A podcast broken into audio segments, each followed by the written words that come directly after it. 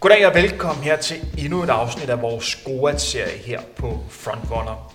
Jeg er svært at undertegne Henrik Thiem, og det er mig en stor ære at byde jer velkommen her til de sidste 8. finaler. I første udsendelse, Goat udsendelse nummer 1, fandt vi de første 5 8. eller første fem kvartfinale finalister, og nu skal vi altså finde de sidste 3. Det er sådan, at vi er i gang med at finde den mest betydningsfulde, eller største eller bedste, kald det, hvad I ved, danske langdistanceløber de sidste 50 år. Mål for distancerne 800 op til maraton. Og vi tager udgangspunkt i de udsendelser i de mandlige løber. Med mig i studiet, ligesom sidste gang, har jeg Søren Rosenberg. Velkommen til, Søren. Jo, tak. Skal du have. Og øh, med for Aalborg har jeg David Møller på en Skype-forbindelse. Kan, kan du give virtuel hej, David? Jamen, øh, pæn hej til alle, der lytter med. Vi er jo i gang med at optage den her anden udsendelse. Hvis I ikke har hørt den første udsendelse nu, så vil jeg anbefale, at I trykker stop nu her. Lige spoler lidt tilbage i jeres podcast feed, og så bruger en times tid på lige at høre den, den første udsendelse. For det her, det er altså en del af en længere serie. Nu må vi se, hvor mange afsnit vi kommer til at bruge for at finde den mest betydningsfulde danske med de sidste 50 år.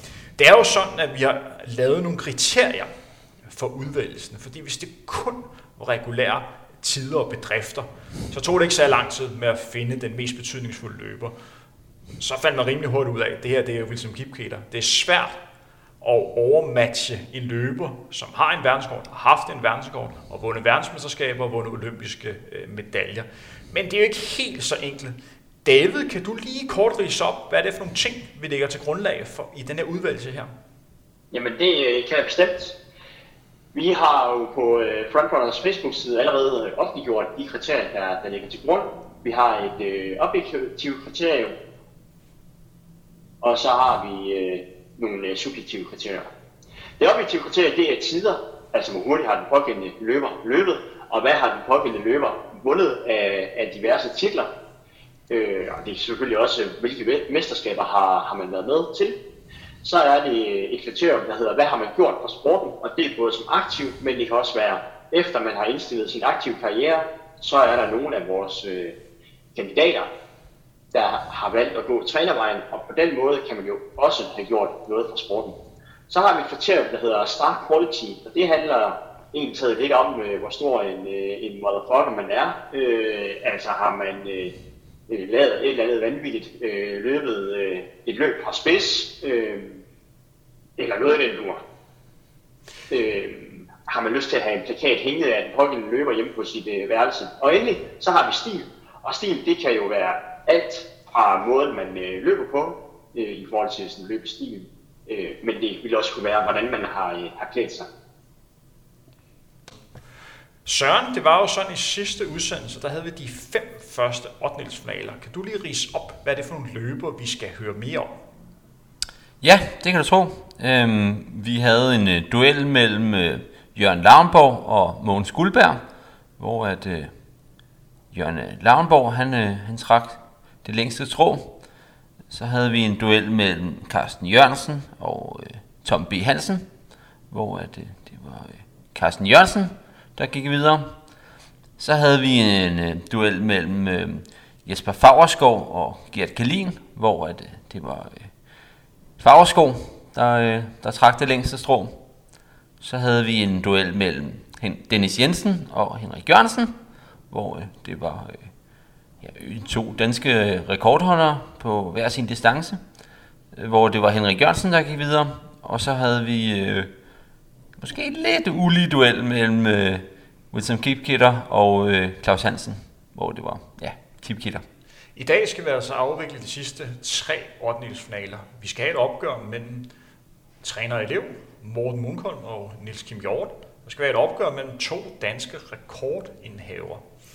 Nemlig på 3000 forandring, Flemming Jensen, og så på 1500 meter Robert Kiplekat Andersen, og så skal vi have et opgør mellem Jan Ikov og Allan Zachariasen. Jeg skal lige nævne, at det er rent tilfældigt, hvordan de her 8. finaler er udtrukket. Det er simpelthen et computerprogram, der går ind og valgt ud, hvem der kommer til at møde hinanden. Så det er ikke noget, at vi sidder og har siddet og fundet ud af, okay, det kunne være sjovt at parre de her øh, løber.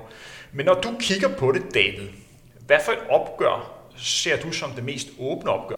Jamen, øh, jeg synes faktisk, at det er lærer-elevopgøret, altså mellem øh, Morten Munkholm og Niels Kim Hjort.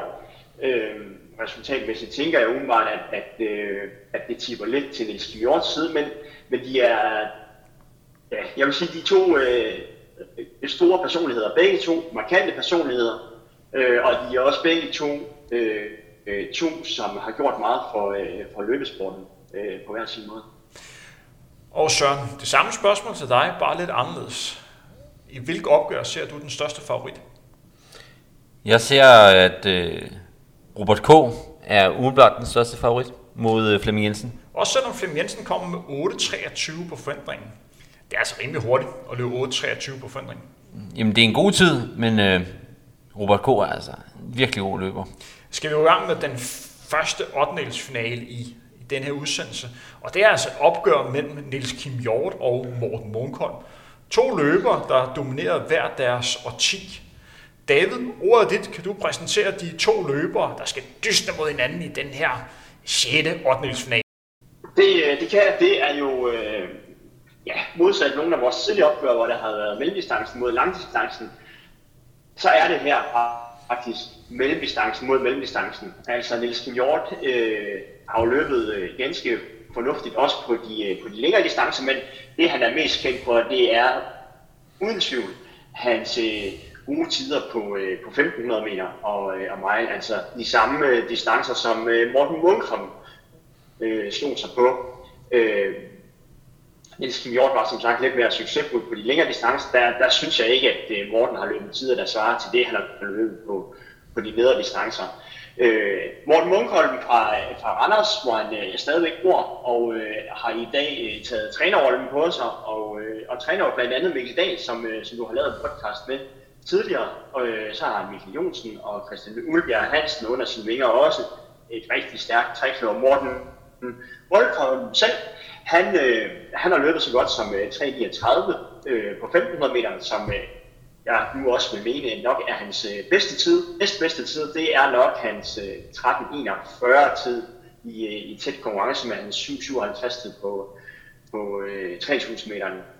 Morten har vundet øh, ret mange danske mesterskaber, men hans største bedrift, hvis vi skal trække den frem, det er øh, nok hans, øh, hans EM Cross, hvor han øh, formår at slutte som nummer 10. Øhm, øh, så altså, det er sådan lidt, det, det. Øh, det er svært at sige om Morten Munkholm. Han er en, en motherfucker rent løbemæssigt. Jeg husker ham som en, der ikke var en frontrunner, men øh, en lidt mere kynisk løber, som, øh, som øh, lå og, øh, og lå andre gøre arbejdet, havde et godt, øh, en god taktisk stil, og det, det førte ham altså til rigtig mange øh, sejre. Han var meget dominerende i sin tid. På samme måde var Niels Kim også meget dominerende i sin tid. Øh, formentlig, ja, klart den hurtigste. Øh, Niels Kim har jo løbet så godt som øh, 3.36 øh, øh, på, øh, på 1500 meter. Det er altså, altså den dag i dag stadigvæk en, en ganske habil tid, må man sige. Øh, så øh, altså løb fra Skive, han har vundet øh, kongepokalen, som jo er, er DM, eller det danske mesterskab i, i lang cross, lang terrænløb, øh, som nok også er den mest prestigefyldte øh, DM-titel, man kan vinde herhjemme. Øh, den har han altså øh, vundet øh, flest gange, og øh, så har han øh, altså øh, været med til, øh, til VM i Cross, hvor han øh, er sluttet som nummer 14, som er den bedste placering af en dansker nogensinde til et VM i, øh, i Cross. Måske øh, kan man så sige, at øh, han er taget indenom af, af Anne Emilie på, på kvindesiden, men, men øh, for en mandlig løber er det det bedste øh, slutresultat. Og så øh, blev han øh, nummer 12 til EM i øh, Stuttgart på, øh, på 1500 meter.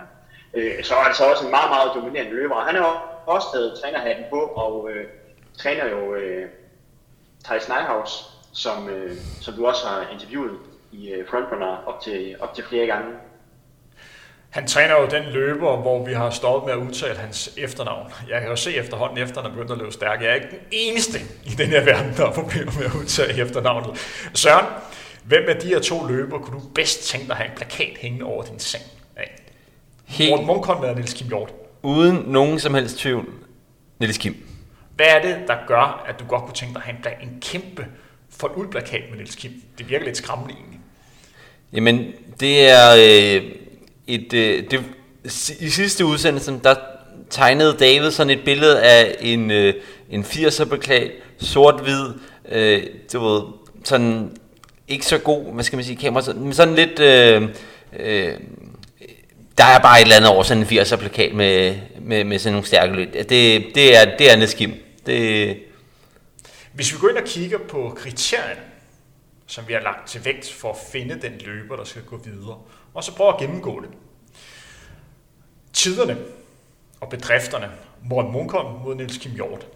David, hvem synes du her, der har de største tidsmæssige og resultatmæssige bedrifter?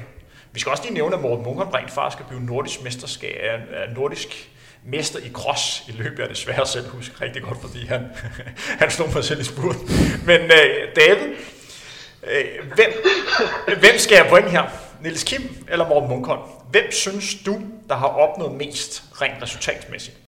Jamen, øh, jeg synes øh, lige præcis på, øh, på det spørgsmål, der er der, der er der ikke så meget tvivl. Der er det, der er det altså Niels Kim. Han har, han har sluttet bedre i, øh, i samtlige mesterskaber, han har deltaget i. Han, han har deltaget i mesterskaber på et højere niveau end, øh, end sin elev Morten Munkholm. Øh, og han har løbet ikke 3,5 cirka uvæsentlige sekunder hurtigere på, øh, på 1500 meter. Øh, så, øh, og, og man må sige, hvis ikke det var for, øh, for en øh, vis Robert K., som vi kommer til at tale om tidligere, så, øh, så er Niels Kim altså, altså helt op og kæmpe med om førstepladsen i forhold til at have løbet den hurtigste 1500 meter hjemme nogensinde. Øh, men Robert K. Øh, går klart ind og, ligesom, og, og tager den plads, men, men ellers så ville det have været Niels Kim, og de tre sekunder i den ende betyder altså så meget, at, at Morten Månekolm i, i den kontekst lige er ligaen under. Så, så man kan sige, at Kim øh, i, i Superligaen, Morten Munkholm øh, oprykker fra første division.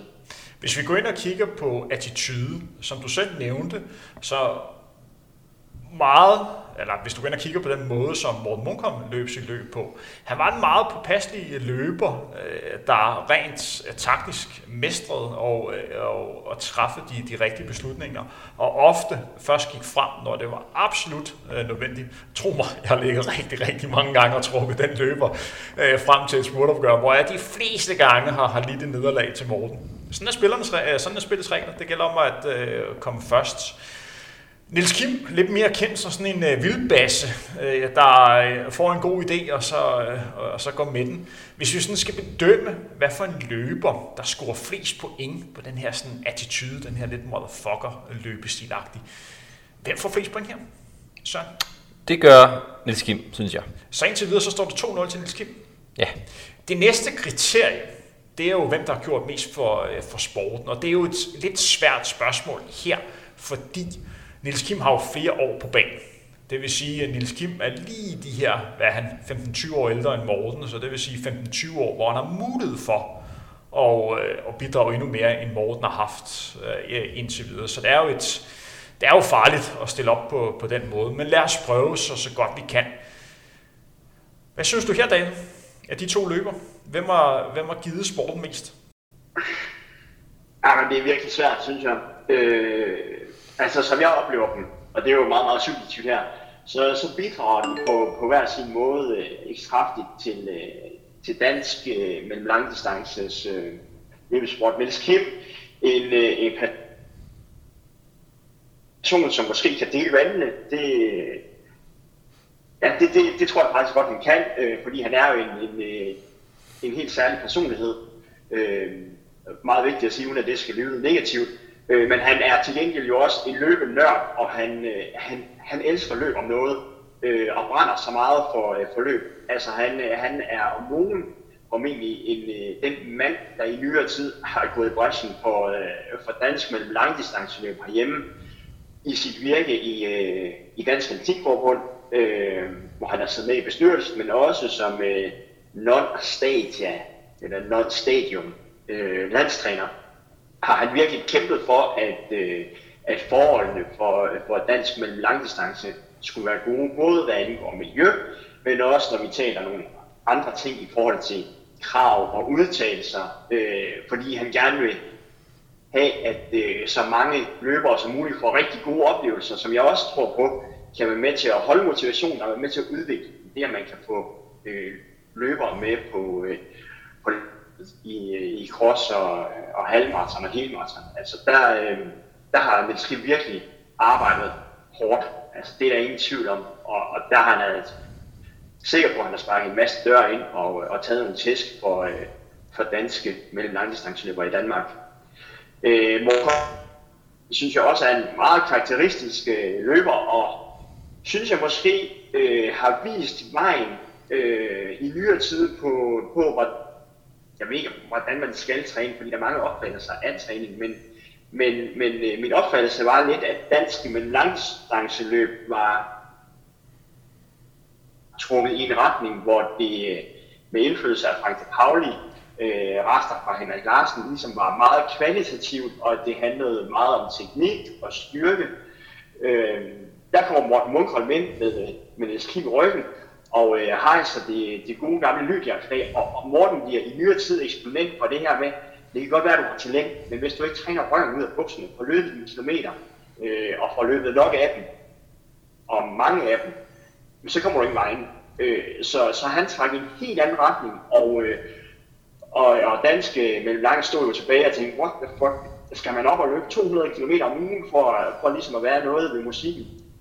Og det, det synes jeg, altså i min verden, der, der er Morten Munkholm eksponent for det i nyere tid, altså trække, ligesom være en modpol til, til den tendens, der var på et tidspunkt med at meget kort, meget hurtigt, meget teknisk øh, løbetræning.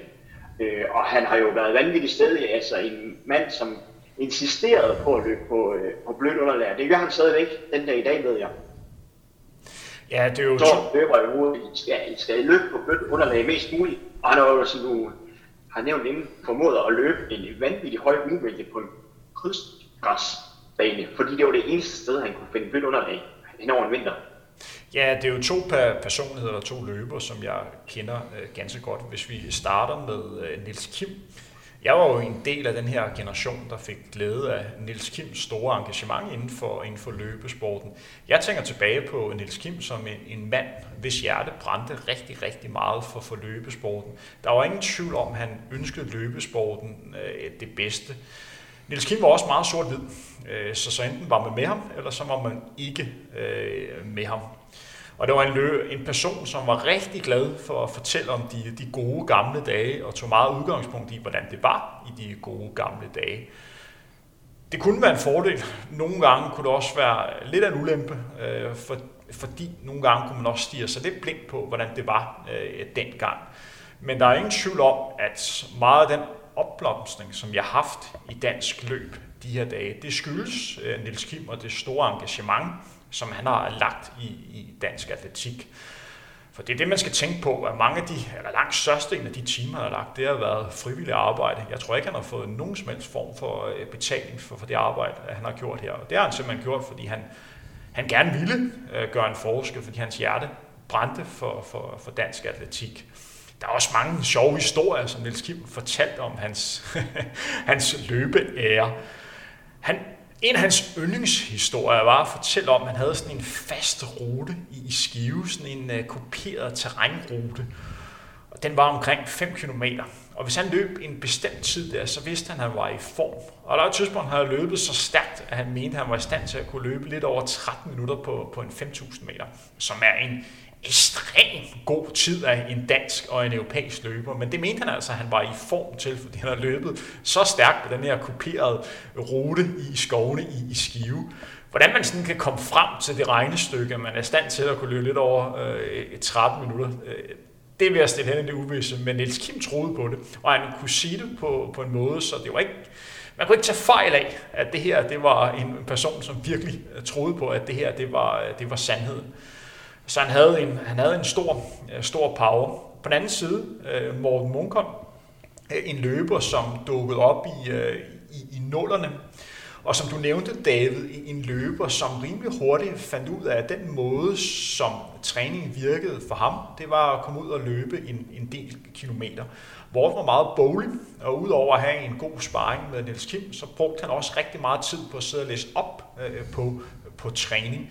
På det tidspunkt i, i, i nullerne, øh, jamen, der var skolen rent træningsmæssigt, som du nævner, at man har meget fokus på øh, kvalitet. Øh, man gik ikke ind for, at man løb alt for mange øh, kilometer. Det blev nærmest, øh, man blev nærmest øh, hvad kan man sige, pillet lidt ned, hvis man løb alt for mange kilometer. Det var mere fokus på at løbe kort og hurtigt, meget fokus på løbeteknik og, og styrketræning. På det her tidspunkt øh, lå jeg selv og løb omkring 70-80 øh, km om ugen. Det skal lige siges, at jeg altid har haft en ambition om at komme til at løbe flere kilometer min, en af mine store udfordringer i min løbekarriere var, at jeg altid blev skadet, når jeg kom til at, at løbe øh, flere kilometer. Så det er ikke fordi, jeg ikke troede på, at det her kunne blive endnu bedre, hvis man løber flere kilometer. Min krop kunne bare simpelthen ikke holde til det. Så, så, så det var nogenlunde mit, øh, mit max. Men Morten han investerede tiden i det, og lå og træne de her 200 øh, plus. Og efterhånden så blev han lige pludselig god. Øh, og, og det kunne jeg også se på, øh, på egen krop. Øh, Morten Munkholm gik for at være en løber, som jeg slog 10 ud af 10 gange til at være en løber, hvor jeg skulle være på toppen for at kunne hamle op med ham, ellers så fik jeg simpelthen tisk. Og det var simpelthen kontant afregning for de mange kilometer og meget disciplineret træning, som Morten havde, havde lagt. Og det må man sige, at der på mange måder, der viste han øh, en ny vej, og hvad man også øh, kunne gøre det, fordi, som man sagde, det kan godt være, at man har talent, der er rigtig mange talent, men hvis du ikke får trænet det, der skal til, så når man ikke øh, nogen steder. Hvem skal vi have videre her? Søren? Det er jo øh, to mellemdistanceløbere, som øh, begge har trænet relativt mange kilometer.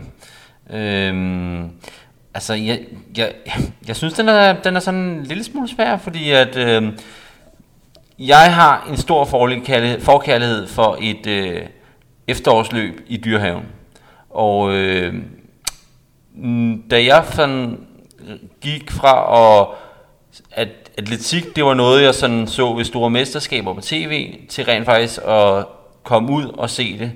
Øh, det var sådan i øh, starten af, ja, omkring 10 år siden, og øh, i den periode, der øh, vandt Morten Munkhavn altså tre år i træk øh, imitageløbet, og øh, det, øh, det og, altså jeg, jeg husker jo dengang, at, øh, at øh, at øh, som om at øh, jamen Morten han var jo han var ubesejrelig i dyrehaven.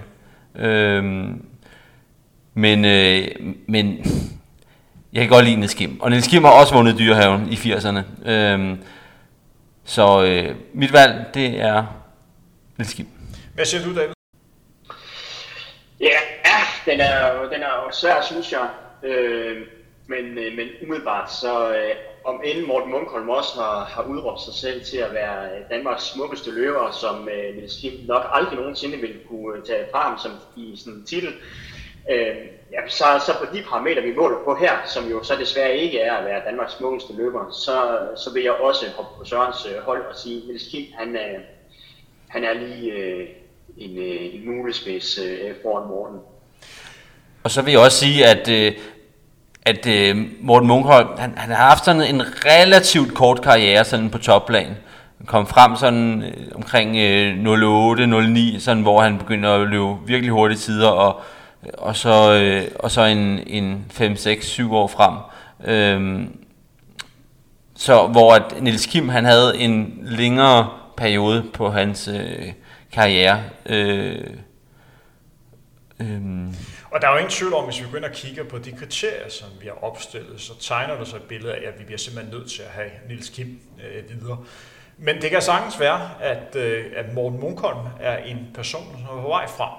Øh, det bliver spændende at følge hans trænergæring øh, blandt de tre atleter, som du refererede til, øh, David. Så det kan godt være, at hvis vi laver den samme udsendelse om, lad os sige, 10 år, 15 år og 20 år, at Morten han har potentiale til at komme, øh, til at komme længere op i, i den her konkurrence. Men lige nu og her, i 2020, der taber han altså til sin lærermester Niels Kim Hjort. Jeg bliver også nødt til lige at komme ind med nogle gode historier omkring Morten Munkholm. Det er jo en løber, som jeg personligt øh, kender rigtig godt. Det er en løber, vi har altid haft et, et godt forhold, mig og Morten. Vi har været konkurrenter, og vi har, og tro mig, jeg har fandme også været irriteret over den måde, han har løbet på. Han har været en løber, der flere gange har taget røven på mig, hvor vi har lavet aftaler undervejs, og nu skulle vi ligge og hjælpe hinanden under, øh, undervejs i løbet, ligge og trække en omgang hver. Men en gang imellem var det sådan, at øh, ja, så var tempoet lige højt nok til, så jeg skulle lige holde lidt igen. Men ofte fik øh, den løber, som sagde det, han fik lige pludselig kræfter, da der manglede 200 meter.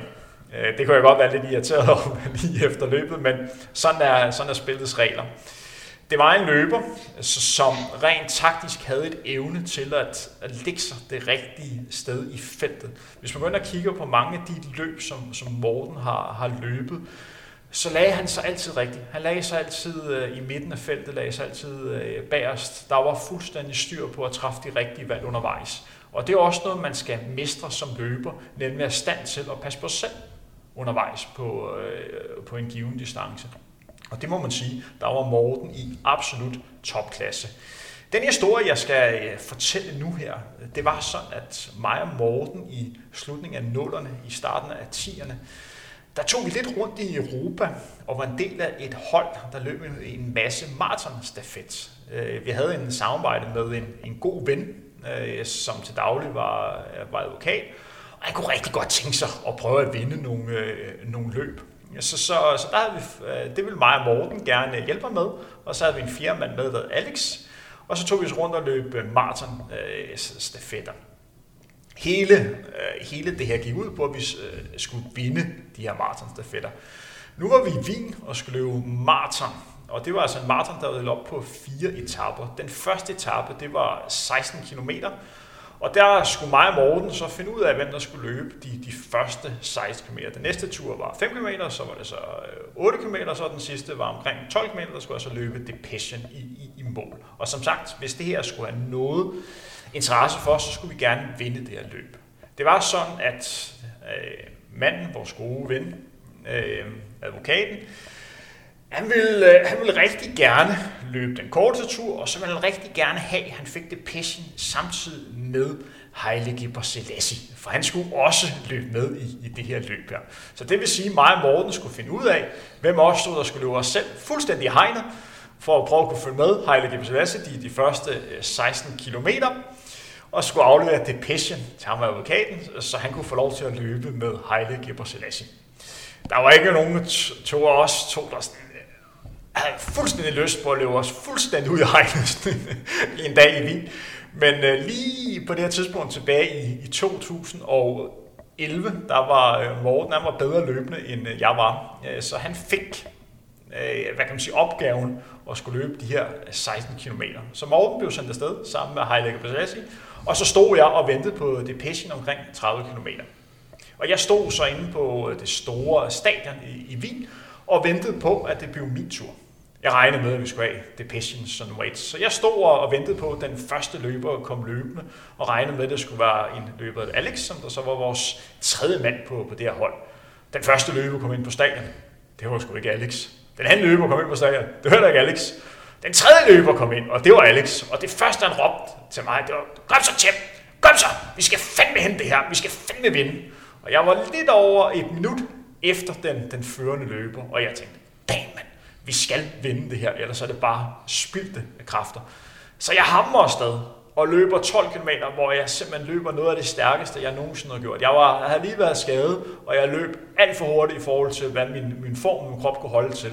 Sender med, at jeg får overhældet den løber, som, som førte omkring 40 km, og så får vundet det her løb her. Og det, det sidste, jeg kan huske, det er, som jeg løber over stregen, så kaster jeg mig bare ned, og så ligger jeg der det næste kvarter.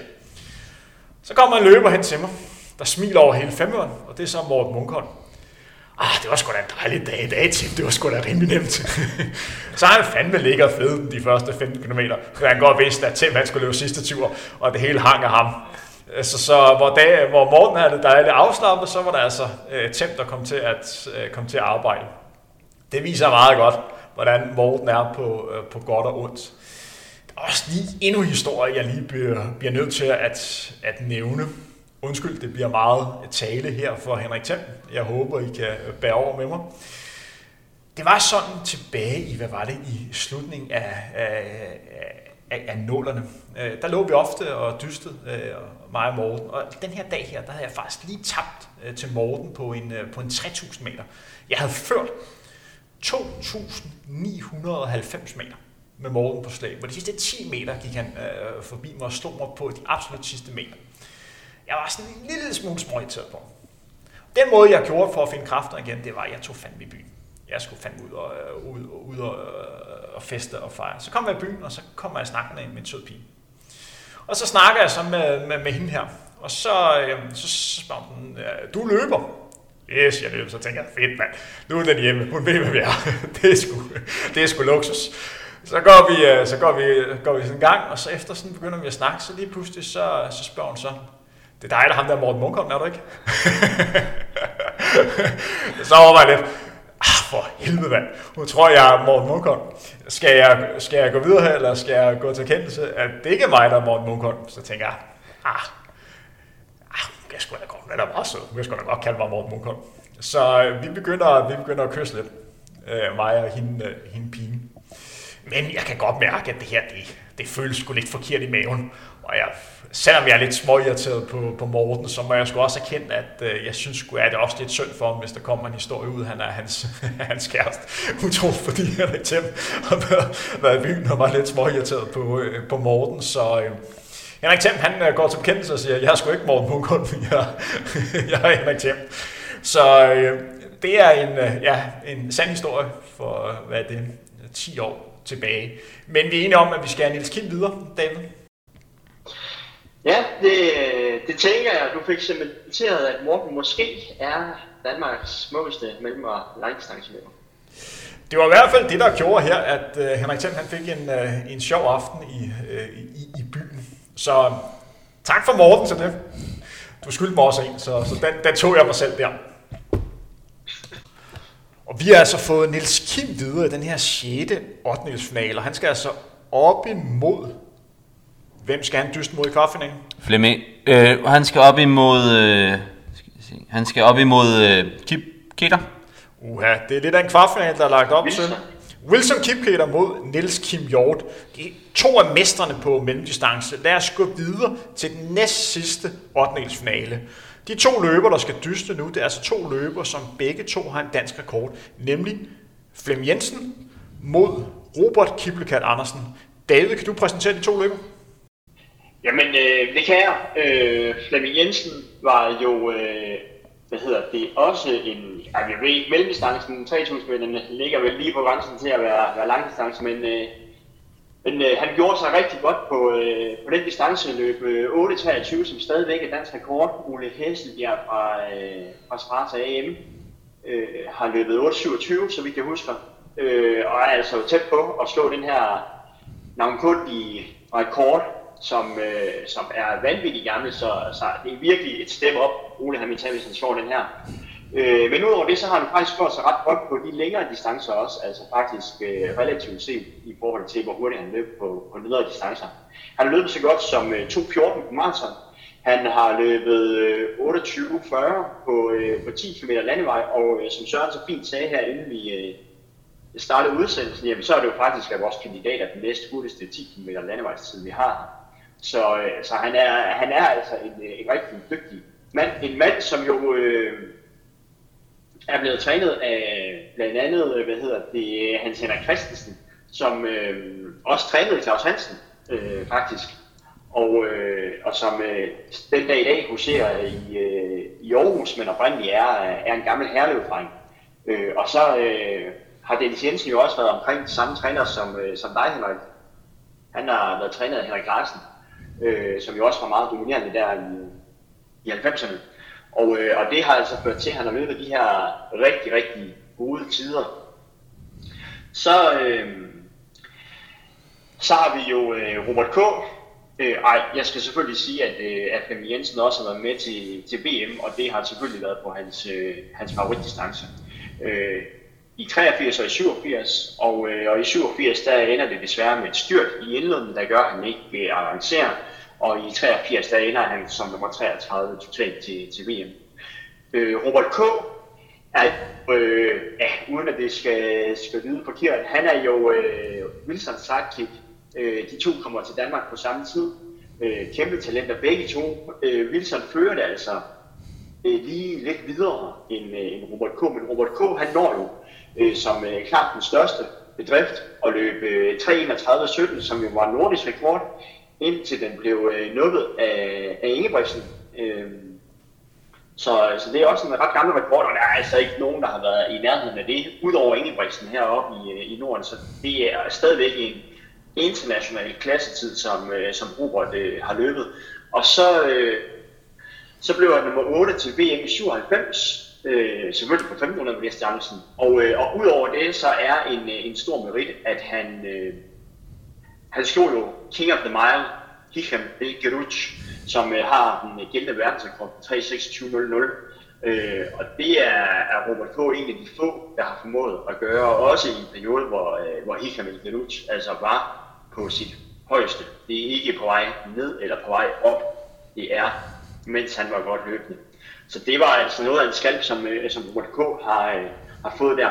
Men ellers har Robert K. ikke som sådan i min verden, om end han er en nyere løber, sådan, været meget, meget fremme. Jeg husker Robert K. som en, der har været ekstremt plaget af skader med, med kildesingerne, men, men han har løbet rigtig, rigtig hurtigt. 33 17 Han havde den her 1997 sæson, som nok er den bedste sæson nogensinde for dansk mellem langdistance. Det var altså en sæson, hvor han vandt den her Grand Prix-finale på Mejlen, og du nævnte at slå Hitam Gelrus som den eneste løber en periode på, på fire år. Og det var altså også samme år, hvor Carsten Jørgensen, europamester i cross, snakkede om i sidste uge, og så Wilson Kipketer, der havde hans mest fantastiske år, hvor han satte hans verdensrekord, og så også blev øh, verdensmester på mange måder. Ja, der skal meget til for det år her. Det bliver, bliver matchet igen i, i dansk øh, mellem øh, langdistance. Men hvis vi lige tager udgangspunkt i Flemming Jensen. Øh, Flemming Jensen han blev som sagt øh, trænet undervejs i hans karriere, og ham her Henrik Larsen, som er en, ja, en mysisk, øh, mysisk træner i, øh, i den danske øh, løbehistorie. Måske også lidt undervurderet, for hans, hans aftryk har været rigtig øh, stort. Og det var altså en, en træner, som har meget fokus på, at man skulle ligge og have kvalitet øh, i øh, træningen. Og han havde meget stor øh, hvad kan man sige, indsigt i, i viden omkring øh, atleterne. Jeg kan give et eksempel her på, på en anden løber, da jeg selv trænede under, øh, under Henrik Larsen, og det var i, i slutningen af, øh, af nullerne. Der fik jeg en, øh, efter jeg havde ligget et halvt år og, og trænet, nej, hvad var et års tid, og trænet alene, og, og ligget og kørt de her mange øh, hurtige kilometer i 3.30 eller hurtigere, så sagde jeg simpelthen, at jeg simpelthen behov for, at en anden løber kommer ind over. Jeg synes simpelthen, det, det er hårdt at skulle ligge og løbe så stærkt alene hver eneste dag. Jeg er en social løber brug for, øh, for en legekammerat. Tilfældigheden gjorde, at der kom en, en løber til, til København, der hed Benjamin, øh, som løb 30.000 forfændring, og han var indstillet på at prøve at, øh, at, at træne lidt med. Benjamin og Henrik Larsen har aldrig mødt øh, hinanden. Jeg tror dårligt nok, at Henrik Larsen vidste, hvem Benjamin var. Benjamin han sendte hans data øh, til Henrik i forhold til, hvad han havde trænet. Henrik Larsen kiggede på det, og så sagde jeg til ham, at øh, hvis du rammer dagen på 60 forandring, så kan du løbe øh, 9.05 øh, på 60 forandring. Øh, Benjamin øh, løb øh, en 60.000 forandring, og som sagt, de to aldrig mødte hinanden, og han løb 9.05. Det er sgu meget godt gået af en træner, der ikke har set en atlet overhovedet. Og det er altså en, der, der kan sit kram. Flem Jensen øh, var den løber, som Henrik Larsen mente skulle have den danske rekord på, på 5.000 meter. Øh, han mente, at han var i form til at løbe 13.15, da han var allerbedst. Men ikke havde mulighed for at, at løbe en femmer. Og som sagt, man må tro på, når han siger, at det er Flem Jensen, der har haft den største øh, Øh, kapacitet, når han har haft så mange løbere inde på, på ledet. Man skal lige sige, at der er nogle løbere, som Henrik Larsen ikke har haft så meget med, nemlig Niels Kim Hjort og øh, til dels Henrik Jørgensen. Øh, Henrik Larsen trænede godt, når Henrik Jørgensen, da han vandt London Marathon tilbage i, øh, var det 88? Øh, men der var også andre perioder, hvor Henrik, La- øh, Henrik Jørgensen trænede på, øh, på, på en anden måde. Da Flemming Jensen løb hans maratontid, så var det også en træning, der bestod af korte ture. Hans længste tur i maratonperioden var omkring 16-18 km. Og det var altså nok for ham til at løbe øh, 2.14. Altså så bestod der sådan mange ture på 6, 8 og 10 km. Hvordan han mentalt klarede det efter 30 km, når han ikke var ude på de distancer, det skulle være hende en uvisse. Men det lykkedes ham altså at løbe så stærkt. Det store spørgsmål er, kunne han løbe stærkere, hvis han træner anderledes? Det er der ingen, der kan svare på. Vi har kun taget udgangspunkt i de tider, som han har øh, løbet. Søren, før du øh, lige stiller på øh, spørgsmål, så vil jeg lige bede dig om lige at få mikrofonen lidt længere ud til, ud til siden. Sådan der, det er, det er bedre. Hvis vi kigger på vores kriterier, hvem synes du, som vi skal videre her? Øhm, det er også... Øh, man, man kan sige, at, øh, at hvis man kigger udelukkende på sådan peak-resultat, øh, så er øh, Robert K. langt, langt, langt, langt foran, øh, foran Flemming Jensen. Men øh, Flemming Jensen har, øh, for det første har han en, et længere karrierespænd, øh, og så har han også en mere alsidighed i hans øh, distancer og hvad han stiller op til. Øh, det øh, kan jeg jo godt lide. Øh, hvad hedder det? Og jeg, jeg, jeg synes, den er svær, øh, det må jeg sige, fordi jeg, jeg synes ikke, at umiddelbart vil man tænke Robert K., men når man så alligevel tænker over det, øh, så, øh, så, så kan jeg jo faktisk godt lide, at, at øh, ja, at... Øh, men, men hvis du skulle vælge en af de to løber, ja, hvem så, så, så, så vil jeg sige, så, så bliver det Robert K. Alene, også på grund af, at han, øh, han har slået øh, Elgar Rush. Det, det er hvem, altså en rimelig fed bedrift. Hvem vil du helst have plakat hængende af over din seng? Ved siden af Niels Kim Hjort. Ja, det vil nok også være øh, øh, Robert K. Det vil jeg sige. Hvem du helst løbe en tur med? Mm, jamen, øh, puha. Øh, Hvem vil du helst høre fortælle røverhistorie? Ja, men det, det vil nok være, øh, ja, det vil nok også være Robert K. egentlig. Altså det, han, han, har også, han har også flere internationale løb, altså sådan store internationale løb, øh, og finaler og sådan noget. Øh, så øh, ja, det må, det må blive Robert K. Som sagt, Robert havde den her fantastiske 1997 sæson, hvor han forbedrede sig øh, voldsomt. Derefter fik han store problemer med hans kildescene eller kilde senere. Han blev trænet af, af Thomas Noland, og det var altså den her træner, som senere blev, blev landstræner, øh, som havde en stor andel i hans øh, bedrifter. Øh, og det er jo en, en løber, som på kort tid fik sat et rigtig, rigtig stort aftryk på, på dansk atletik. Jeg kan lige referere til, at sidste år havde jeg en, en snak med den hedderkrone øh, tidligere direktør i Dansk Atletikforbund, Jakob Larsen, og han nævnte også, at han synes lidt, at Robert K. var lidt undervurderet i dansk løbehistorie, fordi hans niveau, hans topniveau var rigtig, rigtig højt. Så han mente ikke, at det var en løber, der fik, måske fik nok anerkendelse øh, i forhold til hans betydning. Han kom sagt øh, til Danmark i forbindelse øh, med, øh, med Robert, og var lidt, som David nævnte, lidt Roberts, øh, nej, Wilsons legekammerat. Øh, jeg mener, Robert spillede basketball, da han kom til, til Danmark, men han viste også, at han havde et stort talent øh, for at øh, løbe. Det var den træningsgruppe, de kom ind i i 90'erne. Øh, øh Robert kom ind i en træningsgruppe, der som sagt bestod under Thomas Noland, øh, hvor øh, Wilson kom ind under, først under Garsners kom ind under ham der Novak, der blev lidt Wilsons personlige træner. Men Robert kom ind i et hårdt miljø under øh, Thomas Noland. Øh, på det, øh, de løber, der var frem der, det var Dennis Jensen, øh, Christian Olsen, Jakob Glise, Jeppe Thomsen, Rune Jensen. Gode løber, men også løber med masser af attitude, og der var... Øh, der var højt til loftet, og hvis øh, folk havde en, en dårlig dag, så fik man det hørt. Robert var en, en løber, som de har stor respekt for, men også en løber, som de var meget efter. Øh, så så kæft, Robert skulle høre på meget røg til, til træning. Hvilken skyldes, at de har stor respekt for, øh, for Robert? For jeg kender de her løber godt nok til at vide, at hvis de ikke har respekt for løberen, så, øh, så snakker de ikke øh, til vedkommende. Men de havde kæmpe respekt for, øh, for Robert. Den næste historie, jeg skal fortælle nu, jeg skal lige understrege, jeg kan ikke sige med 100% sikkerhed på, at den er sand. Fordi nogle gange har historier med at blive bedre igennem årene. Men det er sådan, jeg har hørt, og så må I tage det med, med den forbund. Jeg har hørt en historie om, at da Robert kom til Danmark, Robert har aldrig ejet en cykel, men Robert blev rigtig glad for, at man havde cykler i Danmark, og sat stor pris på at komme ud og cykle. Så en dag, så han får fat i en cykel, og begynder at cykle ud øh, i de københavnske gader. Med tilfælde ender han lige pludselig ude på Lønbyvejen. Dem af jer, der ikke er så kendt i det københavnske, kan jeg fortælle jer, at Lønbyvejen er, ja, vi nærmer os det, som vi kalder en motorvej. En stor motortrafikvej, ja. motortrafikvej. Der kommer Robert altså cyklende ude på hovedvejen. Kommer han cyklende på hans, på hans cykel. Det, der så sker, det er, at der er rigtig mange bilister, der begynder at dytte af Robert. Og Robert, han tænker, kæft, alle danskere søde og rare. Så Robert begynder at vinke til alle folk, der sådan dytter til ham. Så efter sådan et par kilometer, hvor Robert har vinket til alle folk, så bliver han stoppet af politiet. Og politiet vil lige gøre opmærksom øh, på, at han ikke helt må cykle der, hvor Robert han står med et kæmpe smil på. for han er en glad mand, han er virkelig en skøn øh, person.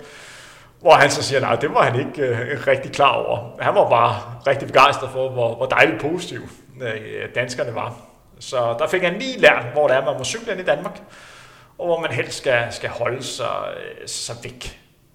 David, hvem synes du, at de her to løber, der skal videre, er du også enig med, at det skal være Robert K?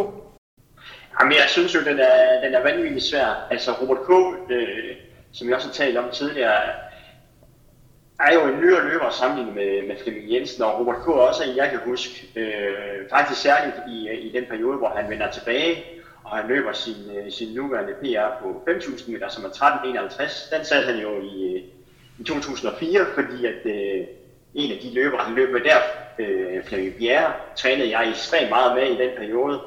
Øh, så derfor så er Robert, kan man sige, en del af min tid, og øh, det gør man, at jeg har en, en, en lille forkærlighed for, øh, for ham. Han har jo også løbet en del hurtigere end Flemming, men, men øh, altså, jeg må indrømme, at, at øh, de ting, som Søren han fremhæver omkring, at, at Flemming også har vist mere alsidighed, og også øh, kører en længere karriere end, øh, end romerne, øh, jamen, det, det gør nok, at, øh, at jeg, jeg vælger simpelthen at, at gå Flemmingvejen den her gang, og så, øh, og så sige, jeg, jeg tror, jeg, jeg kommer med Flemming. Så øh, du bliver tunge på vægtskålen nu, Henrik. Så er det simpelthen op til mig, om jeg skal have Flem Jensen videre, eller Robert K.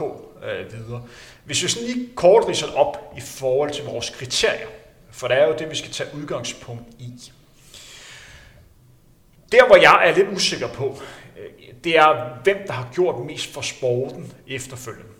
For det var sådan, at Flem Jensen, altid karriere, men på en eller anden måde også faldt lidt, øh, faldt lidt væk efterfølgende. Han fik et godt job, jeg mener det var i Schweiz, og kom lidt væk fra den danske scene. Det er ikke meget, man har hørt til Flem Jensen, og jeg vil gå så langt at sige, at mange af dem, der sidder og hører det program, er måske lidt usikre på, hvem er Flem Jensen egentlig? Og det er lidt utroligt, for vi snakker altså om måske en af de bedste løber, vi har haft derhjemme. Det store spørgsmål er, hvor mange kender Robert K? Der, hvor jeg alligevel peger øh, på Robert K her, det er, at han er begyndt at have nogle børn, som er på vej frem, som har store talent. Og han gør meget opmærksomhed på barnets talent. Han er ude til stævnerne, står og hæpper på dem, og man kan virkelig se, at han virkelig brænder for de her unge løbere og deres fremtid. Og det lyser ud af ham, hvor meget han ønsker det bedste for dem, men også ønsker det bedste for, for løbesporten. Så, så jeg vil gå på Robert K. i forhold til den, den største betydning for, for løbesporten. Og så tror jeg også, at, øh, at vi måske kommer mere til at høre, kommer til at høre mere til Robert K. de kommende år. Netop som du siger, at hans øh, datter, Emma øh, K., er en rigtig, rigtig lovende øh, mellem, øh, mellemdistanceløber. Øh, og, øh, og at når hun kommer mere frem, så kan det være, at hun måske trækker Robert lidt med sig. Øh, og så, øh, ja måske, hvem ved, han, øh, for, han deler lidt mere ud af sin, øh, sit løberliv. Og så skal vi også lige nævne, at Robert K., han var altså virkelig i, øh, i 1997. Og han var også god, da han kom tilbage. Det var sådan dengang på Østerbro. Igen, en tid uden gps Så du havde fast intervalruter. Det var også sådan, at der var ranglister over, hvor hurtigt du havde løbet på forskellige intervalruter. Så man går ind og kigge, ligesom man kender dag for Strava. Men dengang, der var det bare på håndskrift, på sådan en blogge, hvor man går ind og se, hvor er det, man ligger i forhold til de andre. Rigtig mange steder, der var altså Robert K meget langt for, for de lister. Han altså virkelig øh, løbet stærkt. Der var på et tidspunkt et opgør på en bakke nede ved Bagsers Sø, der er 400 meter lang, der kaldes Sparta-bakken, fordi Sparta havde motionsløb ved Bagsers Sø. Mange løber kender jeg ved, de unge bagsfordrenge, Jo Lillesø og Anton Ølsdal og Joachim Rosbø, de kender den udmærket godt. 400 meter bakke ned fra bunden af vandet og så helt op til sådan en bænk, der ligger 400 meter op, og det går opad hele vejen igennem. Man er rigtig god, og rigtig god form, hvis man går under 70 sekunder på den her 400 meter. Det er der ikke særlig mange løbere, der kan. Robert K. har løbet den på 60 sekunder. 400 meter op ad bakke. Det er vanvittigt hurtigt. Han slog hans træner Thomas Noland, der cyklede op så hurtigt løb Robert K. op ad den her bakke. Han var i voldsomt god form på, på det her tidspunkt. Så, så jeg, tager af, jeg tager afgørelsen, Robert K. skal videre. Sorry, Flem Jensen, men sådan er det. Vi går videre til den sidste 8. Vi har en 8. finale. Allan Zachariasen, Jan Ikov, spændende opgør. To løbere, som på hver deres måde har haft stor betydning for, øh, for dansk løb. David, vil du kort præsentere dem? Jamen, øh, det kan jeg jo godt forsøge. Øh, begge løber er jo øh, før min tid, så, øh, så på sin vis kender jeg dem ikke så godt.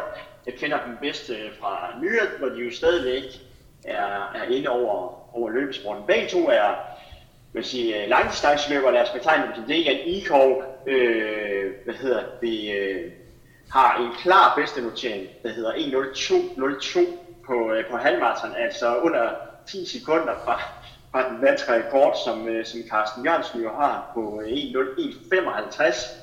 Øh, så jeg er sikker på, at Jan Ikov, han er meget, meget ærgerlig over, at han ikke formåede at, øh, at tage den danske rekord dengang. Øh, hvad hedder det? Øh, han blev nummer 10 i 1993 til VM halvmarathon med sin øh, gældende PR, og, øh, og det er faktisk mig, der siger forkert, fordi Carsten Jørgensen han satte jo den danske rekord efter Jan Iko. Carsten Jørgensen er efter Jan Iko. Så, øh, så Jan Iko har, øh, har formentlig haft glæden af at have den danske rekord i, øh, en tid, og efter øh, Carsten Jørgensen så øh, går ind og, øh, og nupper fra, fra Jan Iko. Men det er altså hans klart bedste resultat. Så er han jo 2.14 på, øh, på maraton, som bestemt også har en pæn tid, men, men øh, 1.02 øh, Jan Iko er, er det, som, øh, som han resultatmæssigt bedst er, øh, er kendt for. Og, øh, og han har jo optrådt i, øh, i øh, Heckman Mikkel Racing Top hvor han har øh, været holdleder eller øh, træner i et eller andet omfang for, øh, for de drenge der. Øh, så han har jo stadigvæk været inde omkring øh, løbesporten her i, i nyere tid, og har bestemt, tror jeg, fortalt en masse fede anekdoter. Det ud af sin erfaring fra dengang han løb. Øh, så på den måde har han haft et, øh, et godt aftryk i nyere tid, også på, øh, på løbesporten. Og så har vi jo Allan Sejeriasen, som, øh, som øh, er ansat i, øh, i DGI i dag, og som øh, jo var den her store løber i, øh, i 80'erne, som øh, formåede at have dansk rekord på, øh, på maratondistancen. Han har løbet 2.11.05, og, øh, og han var jo øh, Jørgen Lavnborgs øh, gode træningskammerat, gode og gode kan man sige. Der var sådan et, øh, et, et, en rivalisering imellem dem, som, øh, som jeg tror, øh, man kan diskutere sådan træningsmiljømæssigt, om den har været sund, men den har i hvert fald været sund i den forstand, at de to har formået at presse hinanden til det yderste, øh, og på den øh, måde fået leveret nogle rigtig, rigtig gode resultater. Øh, så har han også løbet 1.03 på, øh, på halvmarathon og 13.42 på 5.000 meter, som jeg nok synes nok er de resultater, der, der ligesom skiller sig mest ud. Allan har også været med til OL øh, i, øh, i Los Angeles i 1984, øh, og så har han selvfølgelig, altså som sagt, haft danske dansk rekorder på, øh, på en del af de her underliggende distancer, hvor en, øh, en Henrik Jørgensen så efterfølgende er kommet og, øh, og hugget en del af dem. Øh, men men øh, en stor personlighed, øh, Allan Zachariasen, har en selvtillid, som, øh, som Morten Munkholm, i hvert fald hvis ikke øh, man lige øh, ganger den op med en, en faktor eller to.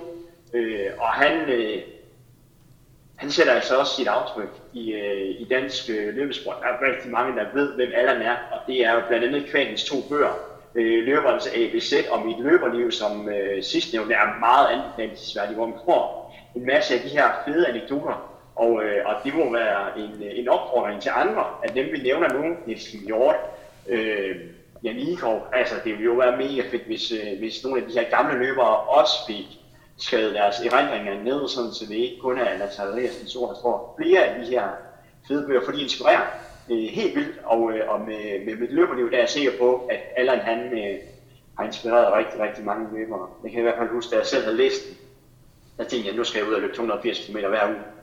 Øh, så, øh, så han, øh, han er her endnu, og, øh, og påvirker dansk øh, løbesport, om end lidt mere i bredden end, øh, end i toppen. Søren, hvis vi tager udgangspunkt i Allan Zachariasen, som David nævner, så er det jo en løber, der på mange måder er en stor personlighed. En løber, der tør skille sig ud, tør sige sin mening, og en løber, som også deler vandene. Har vi for få af sådan nogle løber i dansk løbesport? Ja, det synes jeg klart. Øh, jeg kan godt lide dem, der, øh, der skaber lidt røre i vandene. Sådan en, øh, jeg tror, at øh, hvis man skulle sammenligne en i dag med en Zachariasen, så er vi måske ude i en øh, Alan Dario. Øh, altså ikke sådan på meritter, men sådan på, øh, på attitude. Og, øh, og så, jeg kan jo godt lide, at, at Zachariasen var jo det, man ville kalde for en ægte frontrunner. Tog den fra start, og så bare smadrede igennem. Skal man være god, og skal resultaterne følge med, for man kan tillade sig at have den her sindssygt store attitude, og bare plappe løs om Gud og enhver ting? Øhm, jeg vil sige, ja, det kommer lidt an på, hvordan og hvad man plapper løs om, øh, vil jeg sige. Øh, fordi at man kan ikke, jeg synes, man kan ikke måske føre sig frem som en stor badass, hvis man, øh, hvis man konsekvent er i den bagerste halvdel af, af et løb, eller hvad, hvad man stiller op til. Men, men det kommer også an på, hvordan man ligesom fremstår, og, og hvad man plapper op om. Og, og så længe øh, man ligesom øh, gør det på en fornuftig og afbalanceret måde, så synes jeg godt, man kan. Men ligesom, øh, Men man har mere magt og mere pondus, jo stærkere. Jo, men altså, hvi- hvis jeg skal sammenligne det med noget, så øh, for eksempel sådan en, som øh, du også har haft inden tidligere, Kapper Soldater, øh, synes jeg jo, øh, som er Fred- Frederik Kapper, som jo ikke er en løber, øh, der har opnået, hvad skal man sige, store danske, altså sådan, det er jo ikke fordi hans øh, meritter er, er sådan imponerende i, i en sådan en, hvad skal man sige, stor dansk elitekontekst, men, øh, men han er jo, jeg tror mange i løber Danmark øh, er meget glade for øh, hans øh, Instagram. Det er der helt sikkert. Drenge, vi skal træffe et valg om, hvem vi skal have videre som den sidste kvartfinalist. Øh, kvartfinalelist. Nu kan jeg slet ikke udtale korrekt mere, så lad os, I ved hvad jeg mener, lad os øh, gå videre. Vi skal finde den sidste løber, der skal, der skal videre til kvartfinalerne. Vi har altså det opgør med Jan Ikov og Allan Zachariasen. For at lave den bedst mulige udsendelse, så skal vi jo have Allan Zachariasen videre. Selvfølgelig skal vi det. Selvfølgelig. Hvad siger du, David? Skal vi ikke have Allan Zachariasen videre? Jo, altså jeg er jo enig. Altså Anna Sariasen øh, er i min verden øh, en del foran øh, Jan Nikov i den her sammenhæng, og jeg er meget enig med Søren om, at øh, ja, flere, flere kendte personligheder. Jeg synes, det var en rigtig god pendant den med, øh, med Allan Dario og Allan Sariasen i, øh, i, øh, i, i udbildningerne. Øh, flere af den typer, men man kan tænke, at de kan godt være lidt enerverende på, på et tidspunkt, jamen, så er det også dem, der giver kolorit til sporten, og det er dem, der, der, der puster op og, øh, og vender rundt i, hvordan tingene egentlig er. Så, øh, så på den måde synes jeg, det, det er sådan noget, der gør det interessant. Øh, ellers så kan løbesporten jo ende i at blive øh, lige så poleret som dansk fodbold med, øh, med politisk korrekte udtalelser hele tiden. Øh, så folk med kant på, det giver altså også noget spændende historie efterfølgende jo. Der er helt sikkert rigtig mange gode historier om Allan Zachariasen. Men skal vi ikke lave den aftale, drenge, at vi tager fat i Allan Zachariasen, og så spørger om ikke være med, når han skal være med i kvartfinalen, hvor han altså skal op imod Robert K. Hvis han ikke ønsker det, så må vi jo fatte nogle andre løbere, som kender ham endnu bedre. Skal vi ikke lave den aftale, så vi skyder lidt til hjørnet og kommer lidt med en cliffhanger på, at der kommer altså rigtig mange gode historier om Allan Zachariasen og, og tiden dengang. Og for dem, der har mødt øh, ja, Allen, som, øh, som jeg har, og jeg tror også, du har, Henrik, så ved man altså, at øh, han er han virkelig godt fortæller hjertet. Det er en mand, der gerne vil, vil ud med nogle ting. Vi er ved at nå den her gyldne time, og det sidste, vi mangler, det er lige at gøre opmærksom på de kvartfinaler, vi har stillet udsigt. Vi får et opgør. Søren i kvartfinal nummer 1, Jørgen Lavnborg, Carsten Jørgensen, kvartfinal nummer 2, Jesper Fagerskov, Henrik Jørgensen, kvartfinal 3, Kip Keter mod Niels Kim Hjort, kvartfinal nummer 4, Robert Kiplagat mod Allan Zachariasen. David.